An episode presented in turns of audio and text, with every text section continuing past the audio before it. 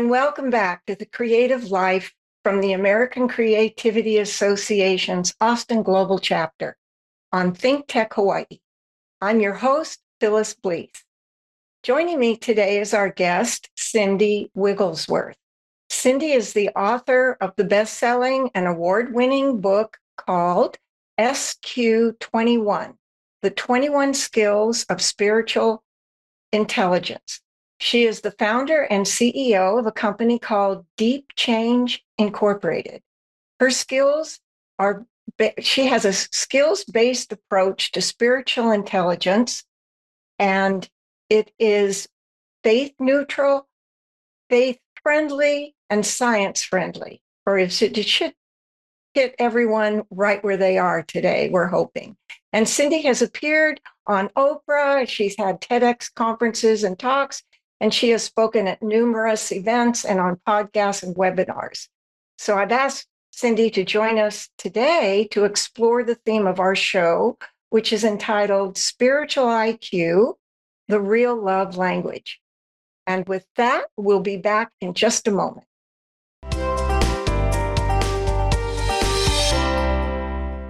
Okay, welcome, Cindy. Thanks, Phyllis. Great to be here. It's great to have you. You know, your your your intelligence precedes you. and in that sense, I want to share with you a story that I've always wanted to tell you. And at the time, I thought I've got to tell Cindy this. And I want to tell the audience too for how your work really made a difference in action. And it uh, came to me about a very tense and even scary encounter that my colleague John Mackey had.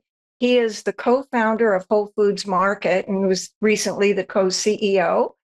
And he was working in a small team group environment with me and some colleagues, in which he said he used your work on spiritual intelligence to defuse that very tense moment. Mm-hmm. He said he was in New York uh, and he walked into a an elevator with a reporter mm-hmm. who at the time was very upset with things going on at Whole Foods. And he said he was he felt very confronted and it was a hostile, zealous type employer uh, reporter situation and they were alone. And and Ash, if you bring up the the first visual, it kind of sets the stage for what it must have felt like. This is not John, but if you've ever been in this situation and you're boxed into an elevator, maybe this will bring up a scary moment for you. And John was in that elevator, and he said he had just read your book, and when he ha- he knew what to do, uh, when before he even speak, he said, "I used soul." Cindy wrote about soul. And you can bring up our second slide uh, on that, Ash. He said, Soul stands for stop, observe, understand, and love. And then John said, That's it. Love is always the answer. And we were in a hard spot in the moment in the room talking about another it uh, maybe not as personally scary, but we were talking about a big uh, effort that we were working on together. And there it was in the room. We were talking about love and soul and you, Cindy, mm-hmm. and Ash, if you'll bring me back up. This is Cindy's book, and it was sitting on the table uh, in the room with John. So, mm-hmm. what I want to do is bring you now into the room, Cindy. What do you think of that story? And uh, maybe even starting with you, what brought mm-hmm. you and your gifts that to me feels somewhat sacred to the world in your work on spiritual intelligence?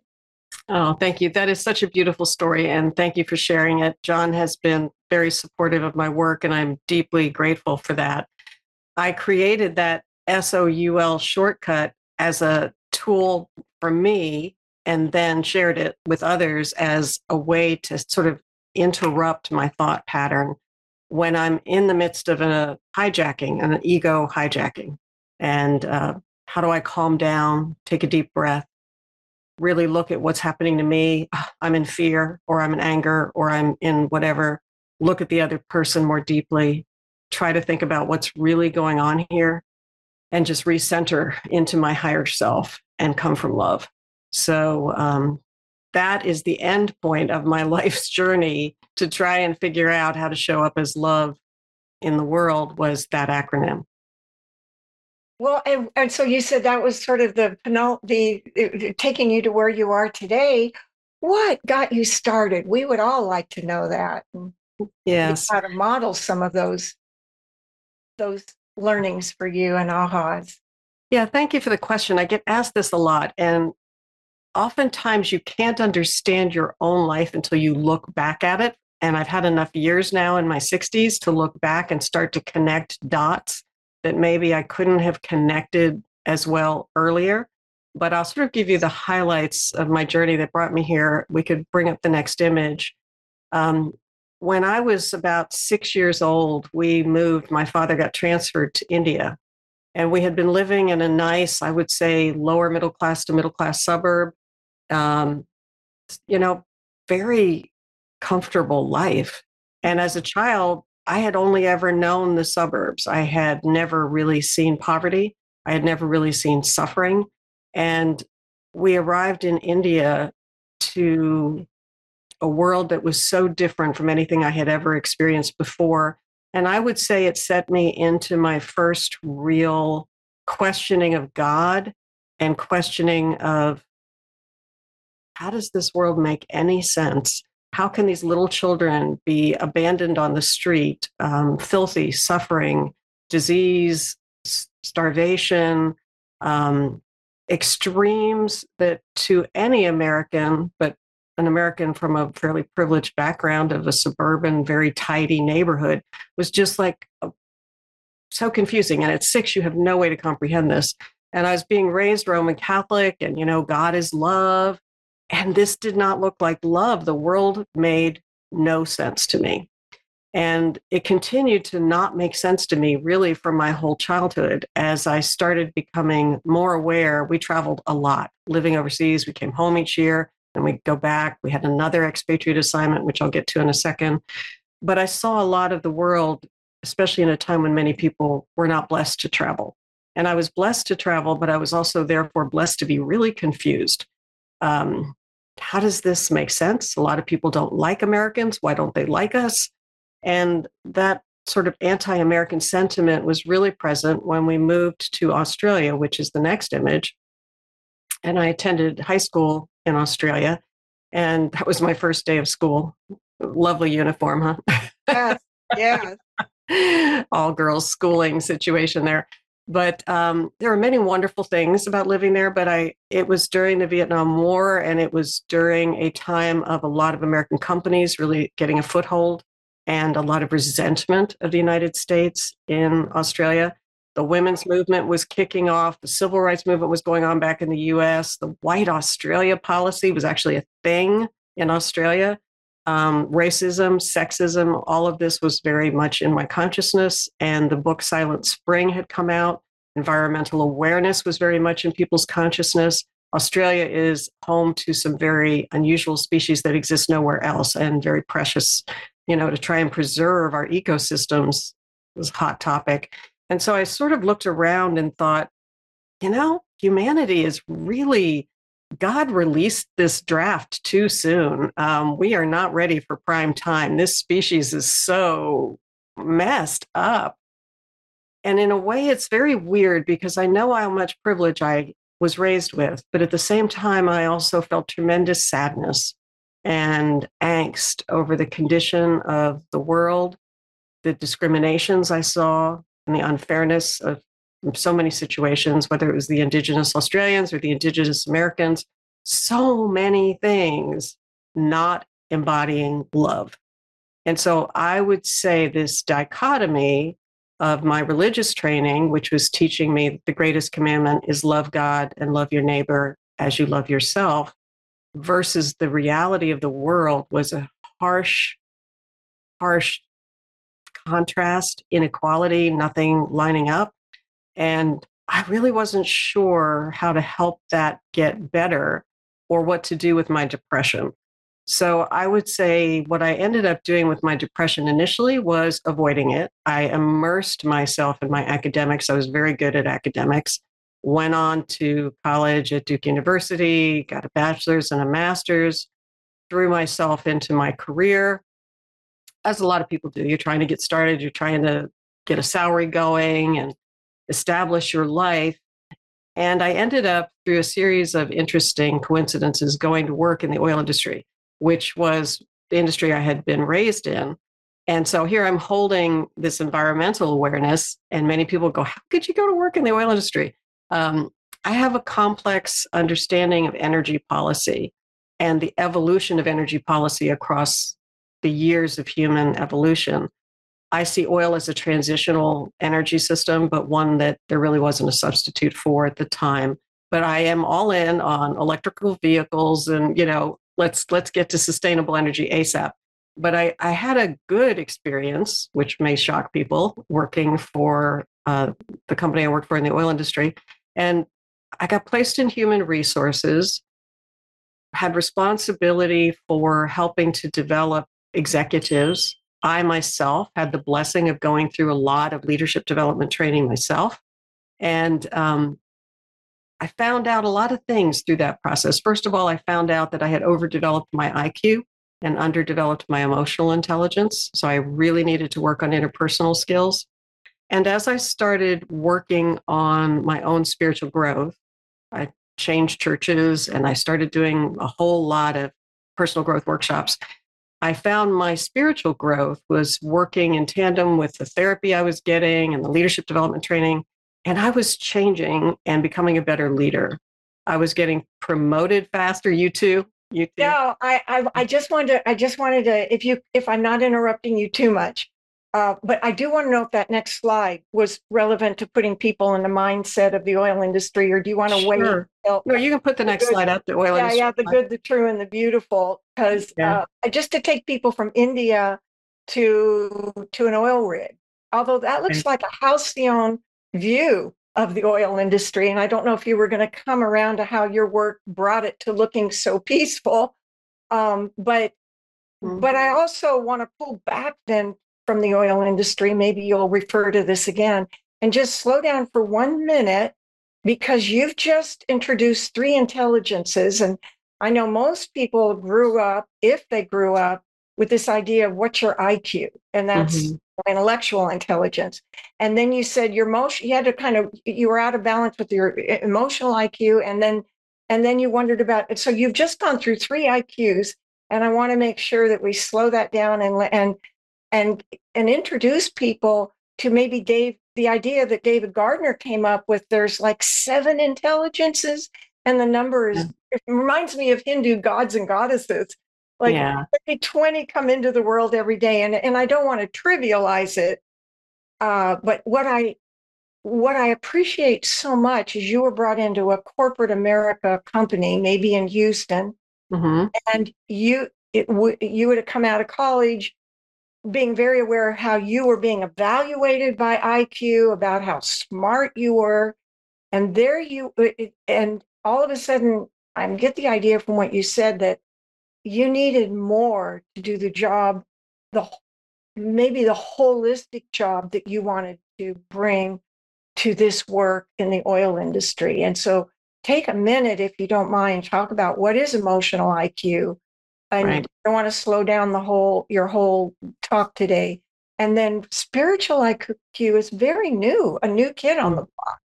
So yeah. So Howard yeah, Howard Gardner is the fellow who wrote the book Multiple Intelligences. Daniel Goleman is best known for writing his book Emotional Intelligence. I was exposed to the Goleman Boyatzis work in the late 1990s, and um, it put words and science around what I had experienced. Essentially, EQ is your interpersonal skills and your emotional self awareness and emotional self management. If you don't have emotional self awareness and emotional self management, you can't control your anger, you don't understand your anger, you act out on your anger, your interpersonal skills will be poor. So, so, so let me so let me stop you there. So, like with CEOs, I've heard it said they can have an IQ off the chart, but their e- their emotional might be down between maybe a two year old. Well, it could it could be lower. I don't know whether I put it on a year old. Yeah. But not even not even CEOs. I think we all go through spirals. Like there's some days I'm at my best and some days I feel like it like like a two year old myself. And so who's in charge in that moment with right. the power of the pen and the power of the purse? So keep, Right. keep going. So, emotional intelligence yields good interpersonal skills, and um, spiritual intelligence was not yet formulated. People really weren't writing about it as an uh, in the same kind of way of skills based, researchable. Long story short, um, I spent a lot of time trying to figure out what is spiritual intelligence. I ended up leaving the company not because I didn't like the company, but because I felt called to do this work. And I felt that SQ was the missing intelligence for leadership and the missing intelligence of the four key intelligences we all need to have a successful life. And um, it- you can take that slide down for a moment. I'm, I'm going to explain you have physical intelligence, which is body awareness and using your body and caring for your body. So taking care of your health matters because when your body is out of whack, you can't think straight, you can't control your emotional state, and you certainly can't behave from spiritual intelligence. Then you have IQ, which we emphasize in school. Emotional intelligence is your interpersonal skills. And then spiritual intelligence, when I first thought about defining it, I was looking for a way to define love because remember, the greatest commandment really stuck in my head as a child love God, love your neighbor as yourself. But church was not defining ways to do that. People are hard, people are difficult. How do you love difficult people? I wasn't learning that. So if we could have the bird image up, when I started trying to define love as a as a what's a definition that is easy? Mm-hmm. Definitions of love were lengthy and difficult and using Greek or Latin words, and that was not going to work for me. So I found this parable from the Eastern tradition that love is a bird with two wings. One wing is wisdom, the other wing is compassion. If either wing is broken, the bird cannot fly.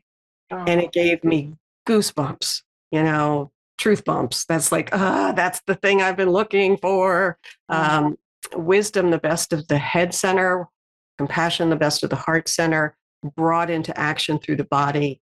That is spiritual intelligence. So, from that comes the next slide, which is my official definition of spiritual intelligence the ability to behave with wisdom and compassion while maintaining inner and outer peace, regardless of the situation. And that last part is the saintly part. If you think about the spiritual leaders you most admire, the Dalai Lama, all those kinds of people, Jesus, uh, Mother Teresa, Nelson Mandela, Gandhi, you know, those kinds of people, they keep their higher self, their loving presence in front and in charge no matter what's going on. And that is my goal. That's what I wrote down as that's how I want to show up in life. So that was the beginning of this process. So would you Well, like Well, I do. I want to point out Mhm, that John Mackey at the time mhm, was the co-founder and C- co-CEO of a Fortune 500 company, mhm, and he drew upon that SQ mhm. to defuse a hostile, emotional, and possibly physically dangerous situation. And Yes. and so you you did it. You got it all the way. And then John was your advocate. He he was sort of a, he drunk the Kool-Aid and he was trying to teach it to the rest of us in the room. And there were three or four CEOs in the room Mhm. that was waving your book and saying, This is the he said, love is always the answer Mm, in the in the moment. right. So you did it, and you are doing it today, and it's such an honor to have you uh, taking us deeper into your life and thinking and into this work. So, just want to Wow, frame that you. for you. Thank you so much. Well, let me give you the very highest level understanding of how to do this. You know, okay, great. I want to show up as love, and we're going to come back to SOUL. We'll mention it one more time. But in between that, like, how do you get there? And one of the first steps is understanding that you have two parts of yourself. You have an ego self, which initially is quite immature. And if we could bring up the image of the two people that say immature ego self, there we go. So we have we have this gentleman who is very self-obsessed, combing the one hair that's left on his head, uh, which is kind of a humorous way to say, "Oh, we're so self-absorbed." And then this woman who's pointing out like she's blaming somebody. This is also symptomatic of an immature ego that won't take responsibility, but places it on others. Um, so this is the immature ego. The ego can grow up, and it is a nuanced conversation to have. But I'll just say there are synonyms for the ego that many people use. I love synonyms. You can call it your personality self, or your embodied self, or your human self. It doesn't matter. But the other part of ourselves is our higher self. So if we could call up the image that says higher self. Here we have two beautiful people. Look at those faces hmm. this old this older woman you can, may not be able to see but she has no teeth hardly left but she's smiling and it's like i'm going to smile and laugh even though i have no teeth i don't care i am the opposite of the self-obsessed person i'm present to my life and i'm feeling my joy um, and i just love that image and then the and, man and she's smiling with her eyes and her eyes are smiling yeah and uh, the man on the right looks, and this could be me projecting, right? We always project on these photographs, but to me, what I see in this photograph is someone who has been through a lot. He's got the lines of a life that has probably seen suffering and sadness, and yet still there is the crinkle at the corner of the eyes and that sort of wise, gentle smile that he's got going on. And to me, this is the human best self, our higher self. And sometimes people prefer words like soul or spirit or Atman or Buddha nature, Christ consciousness. Those kind of words can be synonyms, and we're, we're fabulous with synonyms. You may call it your authentic self, your non dual self. This is where we try to be religion friendly, religion neutral, and science friendly. So pick a term that works for you. We'll just generically say higher self. So to me, the question is can I operate from my higher self? Can I operate from love? most of the time. Well, just a, just a day in the life of Phyllis Blees, getting to work with your material. One hour ago, I was writing in a book I'm writing on the Matrix of Peace. Mm-hmm. Just quoted you and soul, and mm-hmm. I did it in the section to say before we act, before we have any doing of uh, creating quote peace in the world and forcing it on people, we have to examine our being. And mm-hmm. I said, and, and so whatever we do, cause no harm. Mm-hmm. And how to be that person means we step into our higher self. And then I have a footnote right there on your work. And that was one uh-huh. hour ago. Your work is so fresh. It's it's not only relevant, I feel like your work and your wisdom is emerging. You mm-hmm. have an emergent and I and and I know we we might we might cover this, we might not. We've got about five minutes left in the show. I want to make sure that people know that you do spiritual intelligence and maybe other intelligence assessments for the workplace. Uh, you help people get a handle on where they are. You've got quite a few tools. I'm referring to them, but I want to, we, we can come back to that. I want to make people uh, aware that you have a robust website at deepchange uh, dot com, I guess, and yeah. you have and you have a lot of free resources for people to kick off their exploration of this area of life. Because really, anything any of us do, whether at home or with our children or with our colleagues or even to our own bodies, we want to be coming from our best higher self. Yes. And you have many insights, like your many synonym things that to help us really grok what we, when we're talking about something that's beyond language, which is probably why you have so many synonyms for higher self, whether yeah. it's God or source. Th- there's probably not even a word, but you give us the word. So just want to so take you back into helping us get to where you want to take us today. And I just want to Thank let people know that. Thank you. So we probably can't do anything other than just show these two slides, which I will show you just so that you know they're out there. The 21 skills. Oh, I have been a very analytical minded person, thinking like engineers have trained me to think. How do you train somebody in these things? And there are 21 skills. You can't read this slide, I'm sure, because of the font size, but just know they're out there. And let's look at the next slide. Well, and also, Cindy, they will be embedded in the uh, video copy of this of this show today, and mm-hmm. wherever the show lives on the umpteen six or seven places that Think Tech has it, then they'll be able to stop and freeze the video and re- and take their time with that. So it's Perfect. it's permanently part of this talk. Perfect. And it's also, of course, all detailed on deepchange.com.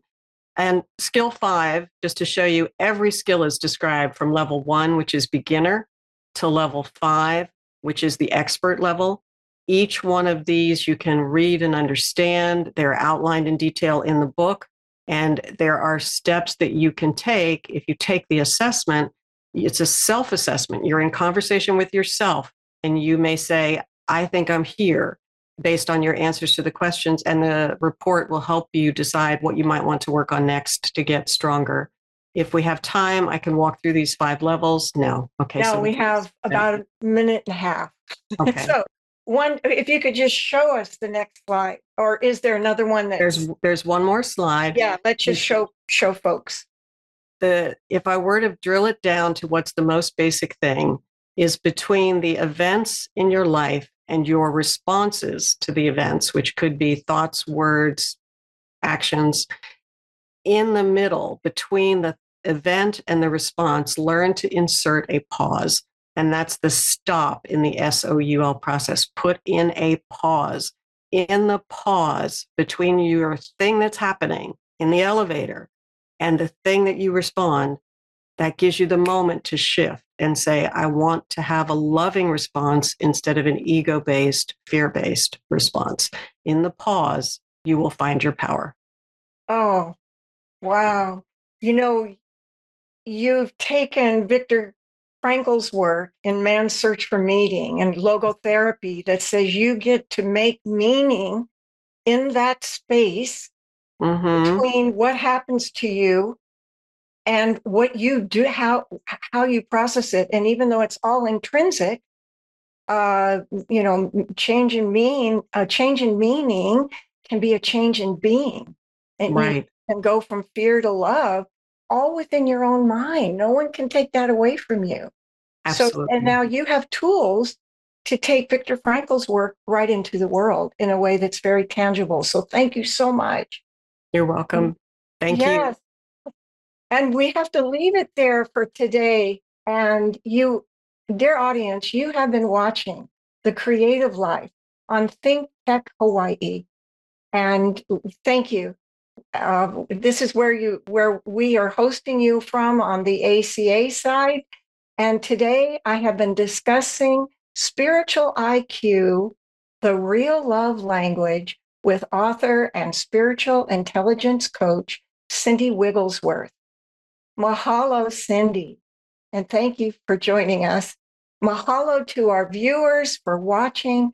If any of you want to get our email advisories to see a complete listing of our shows, you can sign up for them at thinktechhawaii.com.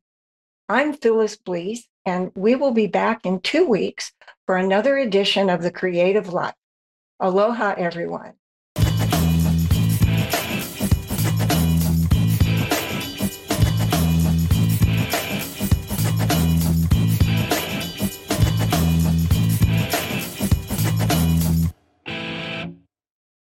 Thank you so much for watching Think Tech Hawaii. If you like what we do, Please like us and click the subscribe button on YouTube and the follow button on Vimeo. You can also follow us on Facebook, Instagram, and LinkedIn, and donate to us at thinktechhawaii.com. Mahalo.